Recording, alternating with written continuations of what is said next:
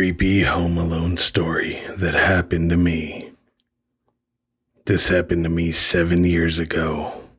I'm 20 years old now. My parents were away from home for a family emergency.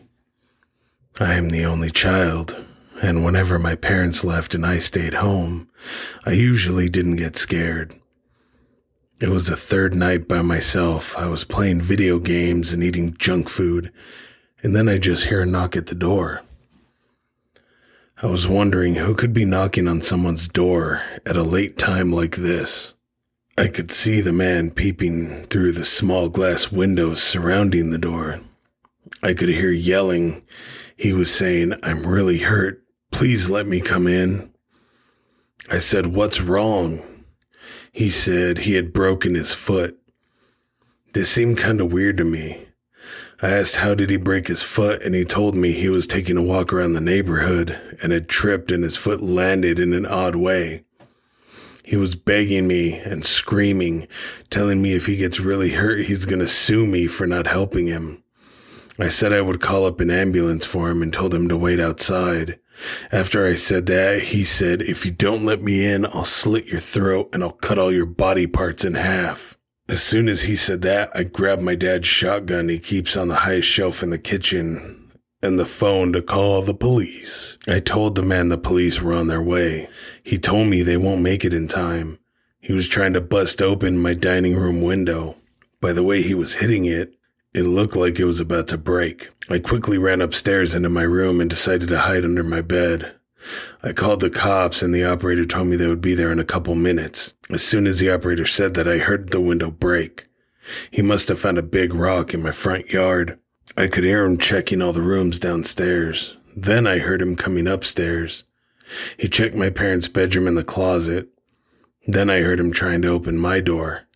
I gripped the shotgun tightly in my hand and waited for him to break down the door. He was now kicking it as hard as he could. In just a couple hits, he knocked it down. I could see his feet. He tried to open the closet door in my room, which I had locked purposely to confuse him. He said, "I know you're in there." I was wondering, should I shoot his leg or try to sneak past him and run out? I wouldn't be able to sneak without making some kind of noise. At that moment, I had forgot I was under the bed and went up and hit my head, making a very loud noise. The man quickly turned around and said, "Oh, trying to be a smartass with me, huh?" Then I heard sirens as soon as he said that. He said, "Oh, fuck, you got lucky this time, but you won't next time." He tried to run quickly out of my room, but I grabbed his foot, making him fall very hard to the ground. I was holding on with all my might, and then I heard the police come rushing upstairs, and then they got a hold of the man. I came out with my shotgun, and the police were pointing guns at me. I quickly explained everything, and the police understood. Apparently, they found the man's van parked in front of my house.